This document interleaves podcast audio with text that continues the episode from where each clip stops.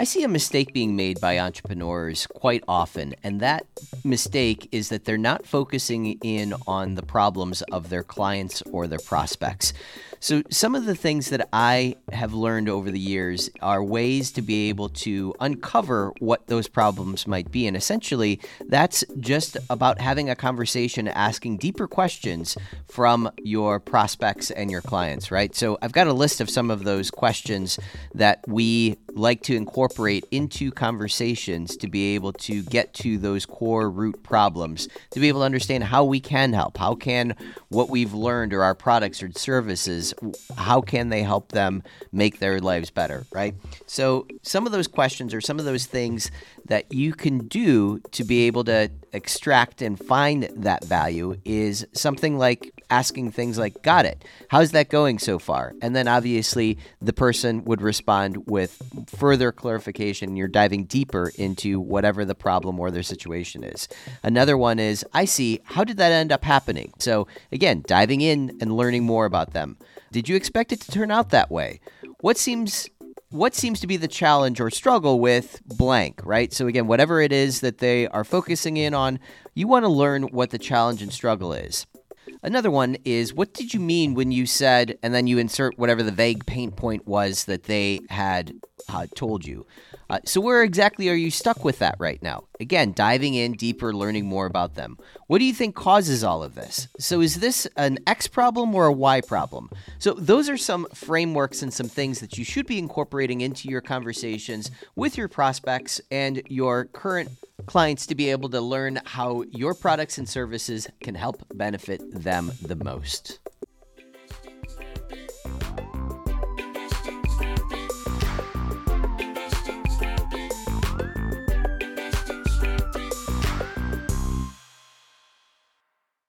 If you are an accredited business owner looking to grow your net worth by investing in real estate, head over to investinsquarefeet.com and check out what we're up to. We are starting to see some real deals popping up in the market because of where we are in the market cycle. So if you are interested in growing your net worth, go ahead and check us out, investinsquarefeet.com. Today we are going to be chatting with a old industry veteran here, and actually he's not that old at all, but his name is Mat Owens, Matthew Owens, and we are going to be learning many things today, but one of the most important things is how to quickly determine whether or not you should do a deal or you should not do a deal. Mat goes into explaining with us how he goes about determining if this is an opportunity that they should learn more about or if it's something that they should pass on. So, with that, let's go ahead and dive right into the show. So it was eight grand each, and they're teaching you about seller financing, debt, multifamily, single family, lending, all IRA investing, and just touched on the topics on a class on each one and tax and legal side, which I actually learned way more on tax and legal than I did at my CPA firm because I was like being taught by entrepreneurs that were more exciting. And and so it, i felt like that was valid for me personally because i think that added value but there was t- so many more scams. Now if you're talking about the masterminds that like we're part of in different ways you take your skill sets once you have that base skill set you've done some activities maybe you don't start masterminds right away but you develop those skills and those resources you need then you join the masterminds my god like the level of value you get out of meeting other people that are on a higher level that are willing to pay a good chunk of money for a mastermind i think is key because you're talking about people with volume. Like I just got back from New Orleans as you did and at a mastermind and the number of relationships and opportunities just came out of that alone paid for it immediately. Just from i already see 15 income methods just from going to one weekend event with the right like-minded people that are all there to help people and stuff. But yeah man that i for sure agree with you 100% though. It depends on the what it is, but there's so many scams and low quality crap that you can get involved with versus the higher quality. You really got to do your homework on which ones. Yeah, and I'm sure that's part of the whole learning experience too, right? You got to start out with those cheaper, lesser things that don't really teach you all that terribly much and just trying to get you indoctrinated into their funnel. But uh, right, and upsold yeah. on 15 more items and stuff exactly. like that. And is this really real? Anybody, anytime someone tells you, "Oh, this is easy. I'm going to get you X amount of leads and you're going to kill it on this," yeah, there's some marketing gimmick, but they better be telling you how damn hard that is too and how much you're going to yeah. get a punch in the face and all, all of the hey this isn't easy this is going to be like if if you're teaching wholesaling you can't just oh dude go do volume right away go do, how many systems you have to have for marketing yeah. for acquisition you got to be able to close on it the sale inside it's a grind to do that and it takes years to develop a really quality system and team, just like any running any business, you can get lost in that process and have to spend way more time. Yeah, couldn't agree more. Couldn't agree more. You jumped in to real estate. What were the types of things that you felt was, was worth your time back then? What did you jump into uh, initially? Was it single family? Was it something else? What, what did that look like for you? Yeah, I, I, know what you're getting at already, but yes, it was single family. And I actually started off with single family properties in Tennessee. It wasn't even like California where I live. It was Tennessee, which is even lower price point properties, primarily out of fear, but also really driven by cash flow and wanting to get cash flow stream assets and focused on markets where there was a higher rent to price ratio versus California that doesn't really cash flow, right? That's was my primary mentality. So we did a bunch of research on different markets around the country, but it was a single family home, fix and flip and buy and hold strategy, uh, which I still buy some because they fall on my lap, but I don't think I'll ever buy them again. I've now flipped a little bit over a thousand houses now. Uh, we also have about 35 million lent out to different flippers in different markets around the country and raise capital and do a lot of value add stuff. But the fix and flip side was where I started, where my bang for the buck was, and I'm making ten to thirty thousand dollars a house, but doing five of those to ten of those a month consistently for a long period of time, getting brain damage nonstop along the way. Mm-hmm. But yeah, that's what I thought was valuable back then. Uh, I think a little differently now about my time. yeah, yeah, no, makes sense. So you, I, I'm curious how you jumped right into essentially remote management, more or less. Back, what year was this? I'm sure it was before Zooms and all of that, right? I quit so, my CPA firm job in 2006 to go into real estate. So I literally did great for about a year and a half and then didn't do great and realized I yeah. sucked at everything. So when yeah. the market crashed. Yeah, talk a little bit about some of those things. Like, how did you manage that back then? remotely doing that those large of uh, that large of projects before we had phones and computers and Zoom and meetings and all of that stuff. That's that that would be crazy. We didn't like, have we didn't have even, Google we didn't have Google Maps then for no, sure. You, so we probably like, didn't even couldn't do could Google you even Street text View. like could you text pictures even back and forth then? Maybe I don't. I don't remember if that that was a while. I I think yeah. so, but it was uh, maybe not. Yeah, I don't think so. Really, at first, it's a matter of your team, right? And then getting consistent documentation. But really at, at that same time you get stolen from a lot right? You mm-hmm. learn how to not get stolen from with the proper processes and checks and balances from your team and people outside your team to do that and it takes a hell of a long time sometimes because you don't realize all the ways you lose money until you've done it for a while and you're like I lost money here, I lost money here and here, god that was stupid. Mm-hmm. But then there was it was a little bit easier too where it was very much relationship based for finding deals and everything as well. We were literally out there with maps, driving neighborhoods with the maps, outlining these maps consistently and learning it, getting driving through the wrong neighborhoods on the wrong weekend, seeing crackheads kids all over the place or like getting screamed at by people and being like, oh crap, we should not be in this neighborhood right now. Yeah. This is not a good place. so you just, it's trial and tribulation. And then we went through probably five management companies in the beginning before we found the right ones. And we even started our own management company and fired ourselves because it's such a hard business and mm-hmm. sold that off and actually have an outside manager now that manages our stuff that runs like 5,000 units. And they just have a way better system. They cut our costs down massively. And I'm like, great. I don't want all the management problems. But yeah, it, it was a hard thing in the very beginning doing this, we're flying to the market consistently, like every single month. We're going out there and calling our agents nonstop on the phones. What do you think about this? Can you get me a list? Send me pictures. It was not easy for sure.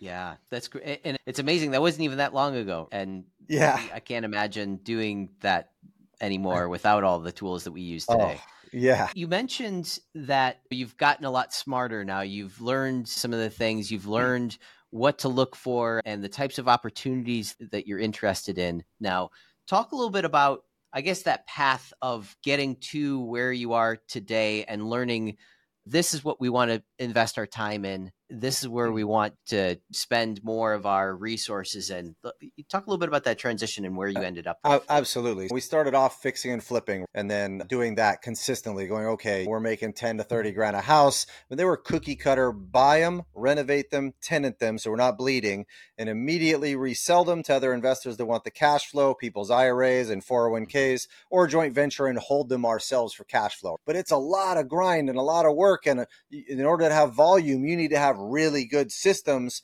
But I don't know that in the beginning I was that experienced to have the uh, understanding of what a good system needs to look like and that processes and procedures which you dial in over a period of time right it takes mm-hmm. that learning to to do that unless you just hire the right people immediately that already have that skill set, which is another skill set to do on top of it. it. Started there, and then I started buying some duplexes and fourplexes and realized, hey, wow, I bought a duplex two duplexes and a fourplexes for 140 grand and i went and put 50 into them each and ended up making like a $250,000 profit instead of a 10 to $30,000 profit on each one of those types of deals. And i was like oh man I need to go do bigger deals and realizing, hey, that wasn't that much different than all these stupid single family homes. They just are more work, right? I need to build in more interest costs for a longer period of time if things go wrong. And so those types of things to start to transition up to the bigger stuff, more bang for your buck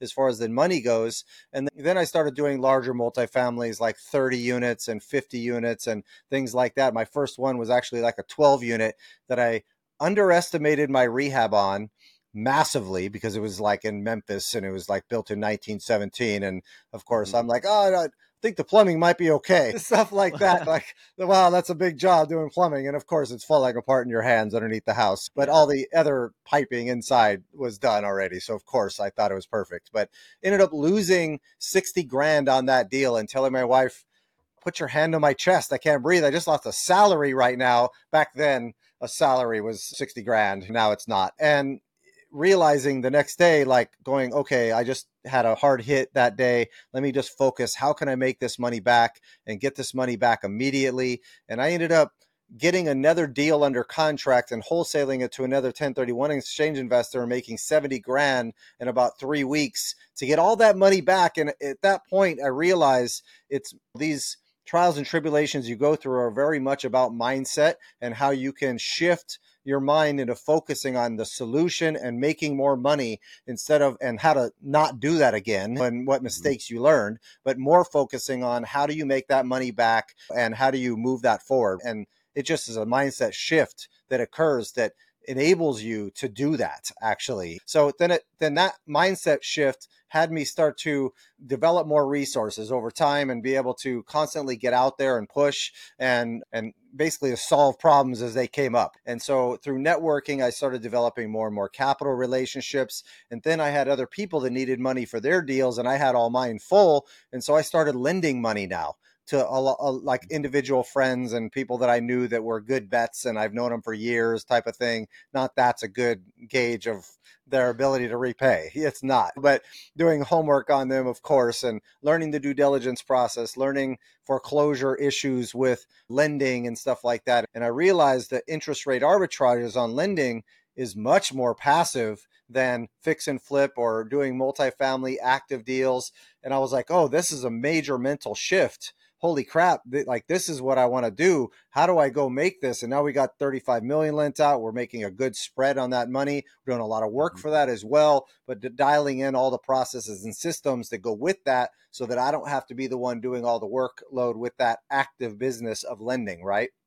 Then yeah. I started looking at larger multifamilies and bigger deals that other operators were investing with my cash as a limited partner and then going, wait a minute, this is amazing. I can go work with these bigger operators and bring them resources, whether that's capital, underwriting ability, deal analysis, all the financial modeling, all the management capabilities I have, and add those resources to these bigger teams.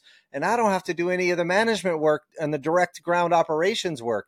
That to me is like, oh my God, I can spend time with my kids. I can go and coach basketball. I can go and wrestle with my daughter, even though she beats me up all the time. Like all these things are benefits of a higher level saying my time is 10 times more valuable than money. And when you can find ways of structuring your business to where your time is not needed, there's an unlimited amount of money that you can make. And so it's like honestly one of the biggest switches that you have to think about when you're running your business because hiring the right CEOs and COOs and the right teams, it's a hard emotional thing to take on because you're like, oh my God, I got to pay them what? But if you have your time free, you can make the most money out there because you are the visionary involved that's guiding the whole business. But makes yeah. sense? So there's it, it my does, journey. It does yeah, no, I love that story, and there's a couple of mm. parts that that kind of stick out to me. But I want to dive in a little bit deeper to the whole mindset shift side of things. Yeah, let's put some context behind this. And I'm sure you've probably been in a situation similar to this where things aren't working out right. You don't know you you said like you lost sixty thousand dollars. Maybe that was a, a, lot of money to you. Maybe it wasn't. Still doesn't feel good whether it was or wasn't. Either way, but making that leap or making that step to realizing I need to bring on additional help, even though you feel like you can't necessarily afford that help or you can't you can't do that.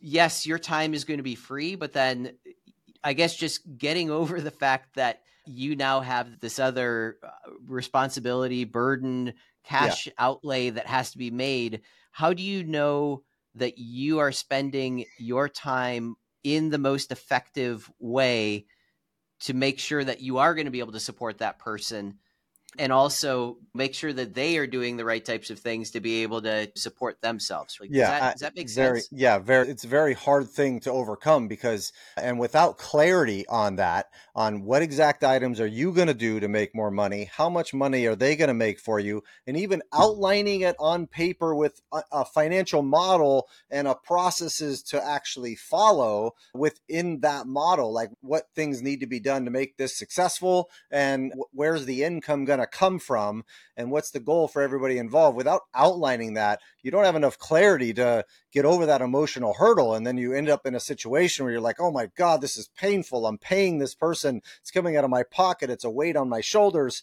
And yeah every entrepreneur everybody in the beginning thinks this and feels that way but when you have that mindset shift into realizing no this person that i'm paying 150 grand a year to or a big salary to or whatever that number is or that over that burden how much more money are they actually making you as part of this system? How much is this entire system paying you and how much is the weight of that system in comparison? And obviously you want to be very understanding of how much profit you're actually making so that you're not on thin margins in there that would be stressful. But of course and, and systematizing as much as you can with that system. But once you see that clarity about what the business model should be like write it out. I develop financial models because i'm like mm-hmm. if I had the worst thing possible and I had $9 million or more expenses than I think I'm going to have, 9 million's not the right number, but you get my point, then, then how much do I have to make? What does the volume of this thing have to produce? How am I going to bring that business in?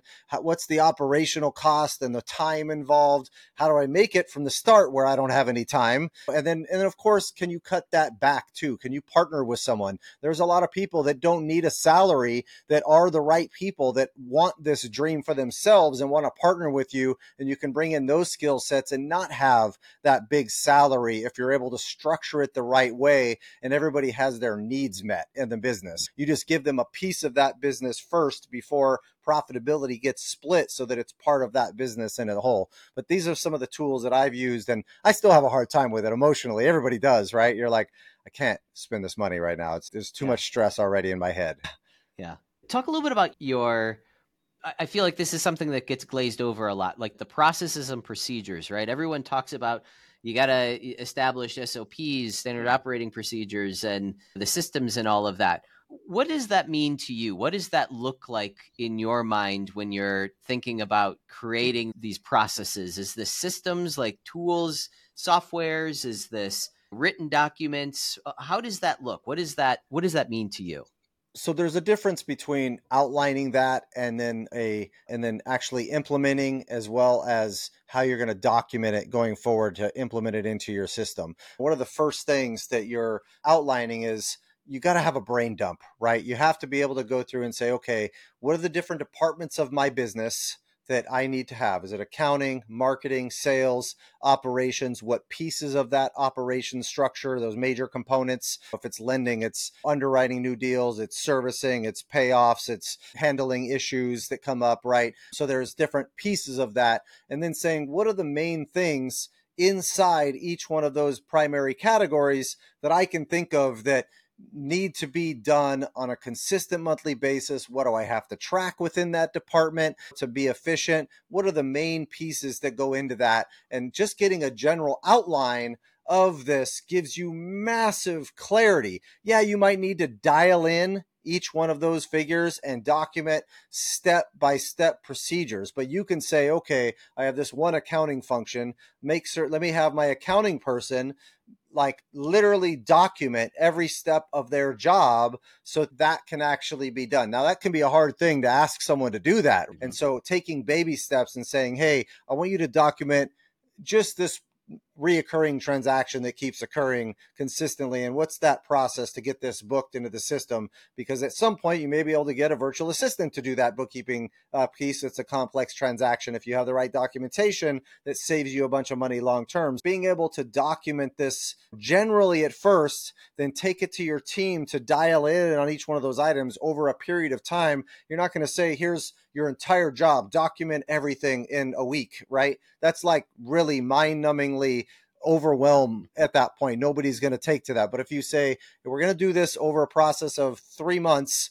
and you're going to go through and do one thing this week, you're going to document this piece. And as they get going, you can ramp it up a little bit. But starting off with that process, and then it's a matter of documenting that process in your procedures. If you're using Asana or Trello or Monday.com is what we use, and to be able to say, here's our processes and tracking list and reminders list for our team of what things need to be done as far as reoccurring tasks on a department by department basis. And it's hard. We still don't have it dialed in. You always have to go back quarterly mm-hmm. and do this. It's not as dialed in as I want it. We have, you know, 99% of it in place or 90% of it in place, but at the same time, being able to consistently go back to that over and over again every quarter. Let me review these processes and procedures, or at least every six months, because so much changes in real estate. You really should be reviewing this and saying, hey, do I, is this causing too much of a headache? Should I get rid of this item? Can I automate this item? Can I outsource this item in each department of your business so that you can cut costs?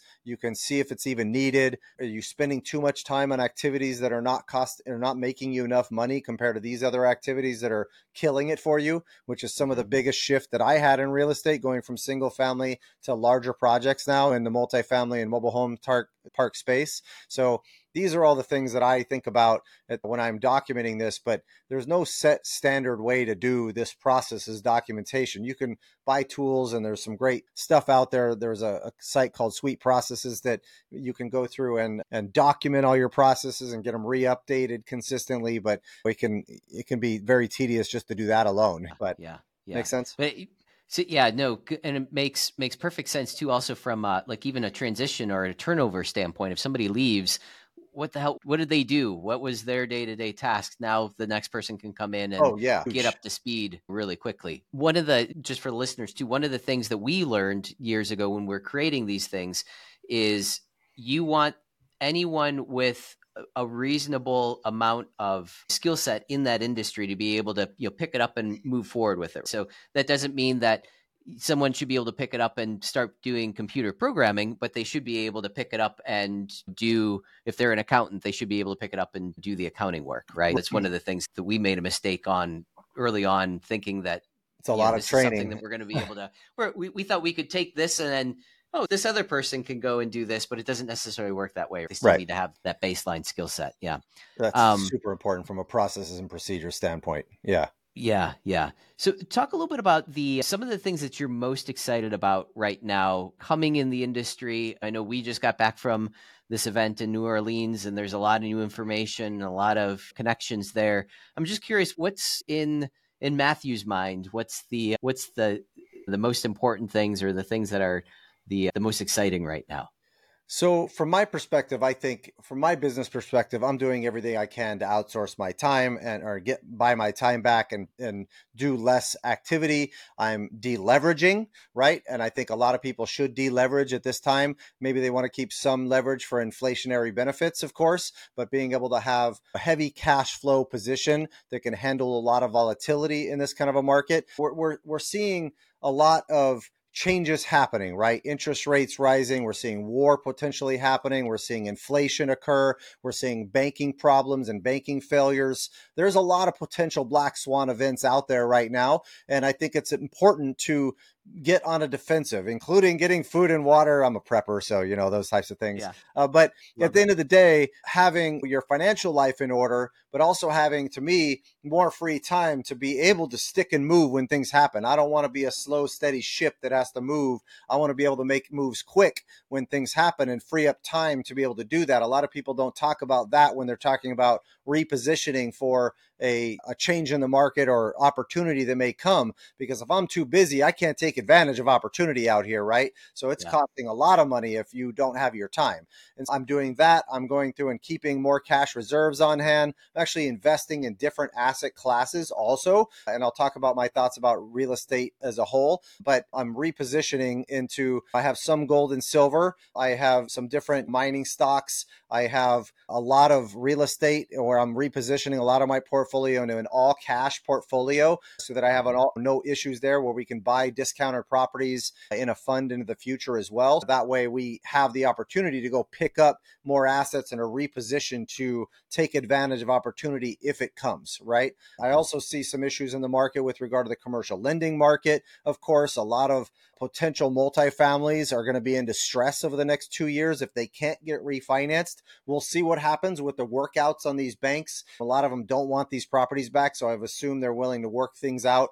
as much as possible because they don't want to be taking non-performing commercial paper that would destroy them. And a lot of the Yeah. smaller banks are the ones that took on a lot of that paper on these short-term bridge type loans that are all coming due in the next two years to the tune of billions and billions of dollars with the commercial loans. It's crazy. And, and there is some risk out there, but that just means opportunity. Whenever there's distress, there's opportunity. We've already seen an adjustment in pricing, and we're seeing some sellers not- now start to realize, hey, wait, I can't get that price just because rates are higher on multifamily, for example. Mhm. And so, and obviously, housing affordability is at an all-time low. But at the same time, we're not seeing any changes because no, in, there's no inventory because people are sitting in their houses with three percent interest rates. They just decentivized everybody to want to ever sell their house, and so they're going to be in houses longer. There's going to be less inventory on the market, and there's also going to be inflation. But housing, because of lack of demand and supply, may go even for a period of time. It may slightly dip, depends on what happens with the overall market and affordability rates. If rates continue to rise a little bit, I think we might have a little bit of a, a dip there. Um, but unless there's a major liquidity crisis like we had in 2008, or there's some other black swan event that happens to add a ton of inventory onto the market, then I don't see it necessarily crashing. They may go down slowly for a period of time, but I also think inflation's going to keep it right in line and maybe it's going even with a slow steady inflation even if inflation rate is higher over here. And so you're actually having a decline in purchasing power but your debt is getting decimated on that infl- inflation. You want to hold real estate with long-term debt as long as your cash flow is at a good margin. And so what's mm-hmm. interesting if you see that occurring at some point wages rise to a point where now housing is affordable again right? Or at least that's the theory. Who- knows what will Yeah, really right, happen. You, right. know, you don't know if you're going to have another lehman brother moment and li- liquidity crisis type situation of course. But this is but i see a lot of opportunity coming up and repositioning yourself to have liquid cash be it a low debt high cash flow position be able to invest in alternative asset classes. Like i really love debt right now because my my funds and things like that i'm investing at like an average of 65% loan to value in first position debt secured by real estate with different operators around the country. And I invest that way too in different syndications with different operators too, and assets like mobile homes that are typically recession resistant too because they're the lowest form of lowest cost housing there is. Mm-hmm. So mm-hmm. maybe tiny homes are getting a little cheaper now, but I don't know. Some of these houses, some of these mobile homes that you buy, you can get them for fifty grand now, all in cost, and that it's tough to beat that if you're renting those things or getting yeah, yeah, the return. Yeah. yeah, no, that's interesting. Do you feel that mobile home parks right now are just because of everything that's going on in the economy, do you feel like they are probably even more desirable? And I'll, I'll say just probably, in my opinion, in the last maybe five years or so, they really started to get to be very popular. But because of everything you just mentioned, hmm. do you feel like they are at their peak popularity right now, or more more popular than what they've been before in the past? So I think they've already had their popular run and they the cap rates got compressed on those just like multifamilies to where they were inverted cap rates. It did doesn't even make sense really to buy some of these performing no value add just stabilized assets, right? So the buyers of buying those just want a stabilized cash flow. They're not worried about the return so much.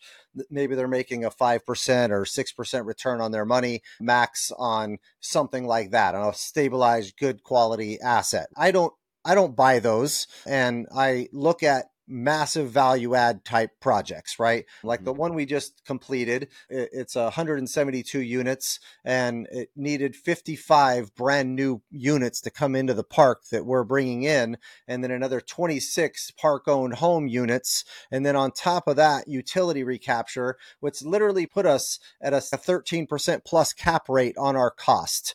And looking at something like that, where you're adding so much value that no matter what happens with the market, even if it dropped by 20%, which I don't see happening from where it's at right now. We saw a major shift in valuation, which multifamily and these large assets may have dropped by 20% in value because of the interest rate environment and, and the way it's at right now compared to where it was. But going forward, if it drops another 20%, I mean, rates could go up another 5% or something, and then I can see that occurring again. But at the same time, even if that occurs, we're still at a great equity position on the asset. We can liquidate. We got a good cash flow stream. We're going to be able to refinance and with the right debt, even if debt is increased. So I look at that what I'm investing now in the mobile home park space. How much value can we add to this, and how much income can we add over the next year to literally stop risk from all these risks out there, right? As much as we possibly can.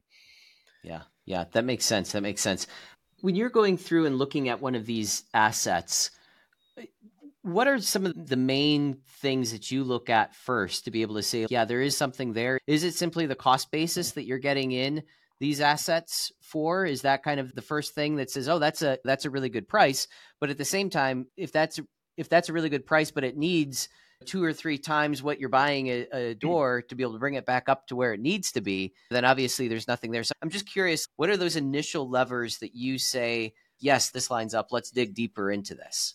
So one uh, efficiency. So there's a, a number of levers, right? Of course, but the first thing is, hey, uh, is the project the the right fit for me and my team? Am I going to be able to perform on this with that asset? Is it the right asset for me from a from a location standpoint, a size standpoint, and and I'd say generally the metrics of the deal? Does, does it look like it has a value add component to it where we can add more parks? What's the potential upside potential of that park right away? What are the market rents? I really don't care so much about current rents other than making sure it's a stable and I can afford some debt on the deal. But mm-hmm. looking at this from a from a perspective of what's this going to look like in five years? Are the rents way under rented? Checking the major value add components and what does that look like if I'm able to get to my goal versus if I have to what if I have to put X amount into it, I subtract out what I'm into it for. I subtract out other soft costs and startup costs and renovation, all that stuff. And then where am I at? Where do I have to be to hit a 10% plus cap rate on this to make that work? Where does my price need to be? So you back into the mm-hmm. price every single time. And if that seems reasonable, if you're at a quarter of what they're asking, then obviously, what are you going to do? You're just going to yeah. walk away or maybe make the offer anyways, but who cares? But yeah. at the end of the day, that's how you're analyzing this first and saying, market, location, deal size, team, and then numbers. What does that upside potential look like compared to where it's at right now? And how much value can I add versus what they're asking versus how much renovation or costs I have to put into it? It's just like a fix and flip, but you're looking at this also from a cash flow standpoint and saying, what and I've done this for years in my single family homes where I'm looking at this saying what's my cap rate at my cost? That tells me immediately based on the financing out there I'll make a general return on investment in cash flow. So now you got to incorporate like an 8 to 8.5% interest rate into that. So you really got to hit a 10 cap to make that work. Yeah yeah. Yeah that's I, I haven't heard that that philosophy before and I like that a lot. Because uh, my next question was going to be where is that cap rate breaking point or that that point where you say okay this doesn't make any sense anymore right traditionally in the last couple of years we've seen all this compression in cap rates multifamily depending uh-huh. what city you're looking in it's 4 or 5% some of those things and there's still some of those types of opportunities out there where it's still in that range are you are, would you look at any type of a a situation where the cap rate is still lower than the, where the interest rates are today? Is there are there opportunities if that that there's a major sense? value add? If there's a major yeah. value add component to it, then yes. Um, if not, then no. And and I think it's important to that's a clear distinction. Like you can't base it off of current cash flow you have to base it off of what your future cash flow is going to be and what the value is going to be based on the cap rate on your value added asset. And then you're basically saying, okay, in five years, current cap rates are at six, but what if the market crashes? Let me go put it at eight on the exit. So that way, does the, my deal still work? Am I still making a yeah. good profit? Am I making a good cash flow along the way as well? Does this deal work from that perspective? You have to break it down from that cash flow and exit strategy perspective and be reasonable. Is someone going to buy this at this price? What's that cap rate going to be? If it goes from six to eight, then fine, right? All right. So I love talking to industry veterans, no matter what industry that might be. Of course, I'm in real estate, so I certainly like learning from people like Mat. So if you want to learn more about Mat or any of the things that he is doing, go ahead and check him out at MathewOwens.com. And that is M A T. So he is only, he's one of the one T's out there. So Mathew Owens with one T.com. Go ahead and check him out. And again, if you are an accredited business owner who is interested in growing your net worth by investing in real estate, go ahead and check us out at investinsquarefeet.com. Again, investinsquarefeet.com. We are starting to see a lot of deals popping up in the market, and these are deals that have not really been seen in at least the last 10 years. So, the market cycle is the right time to be able to get involved. So, accredited business owners, check us out, investinsquarefeet.com.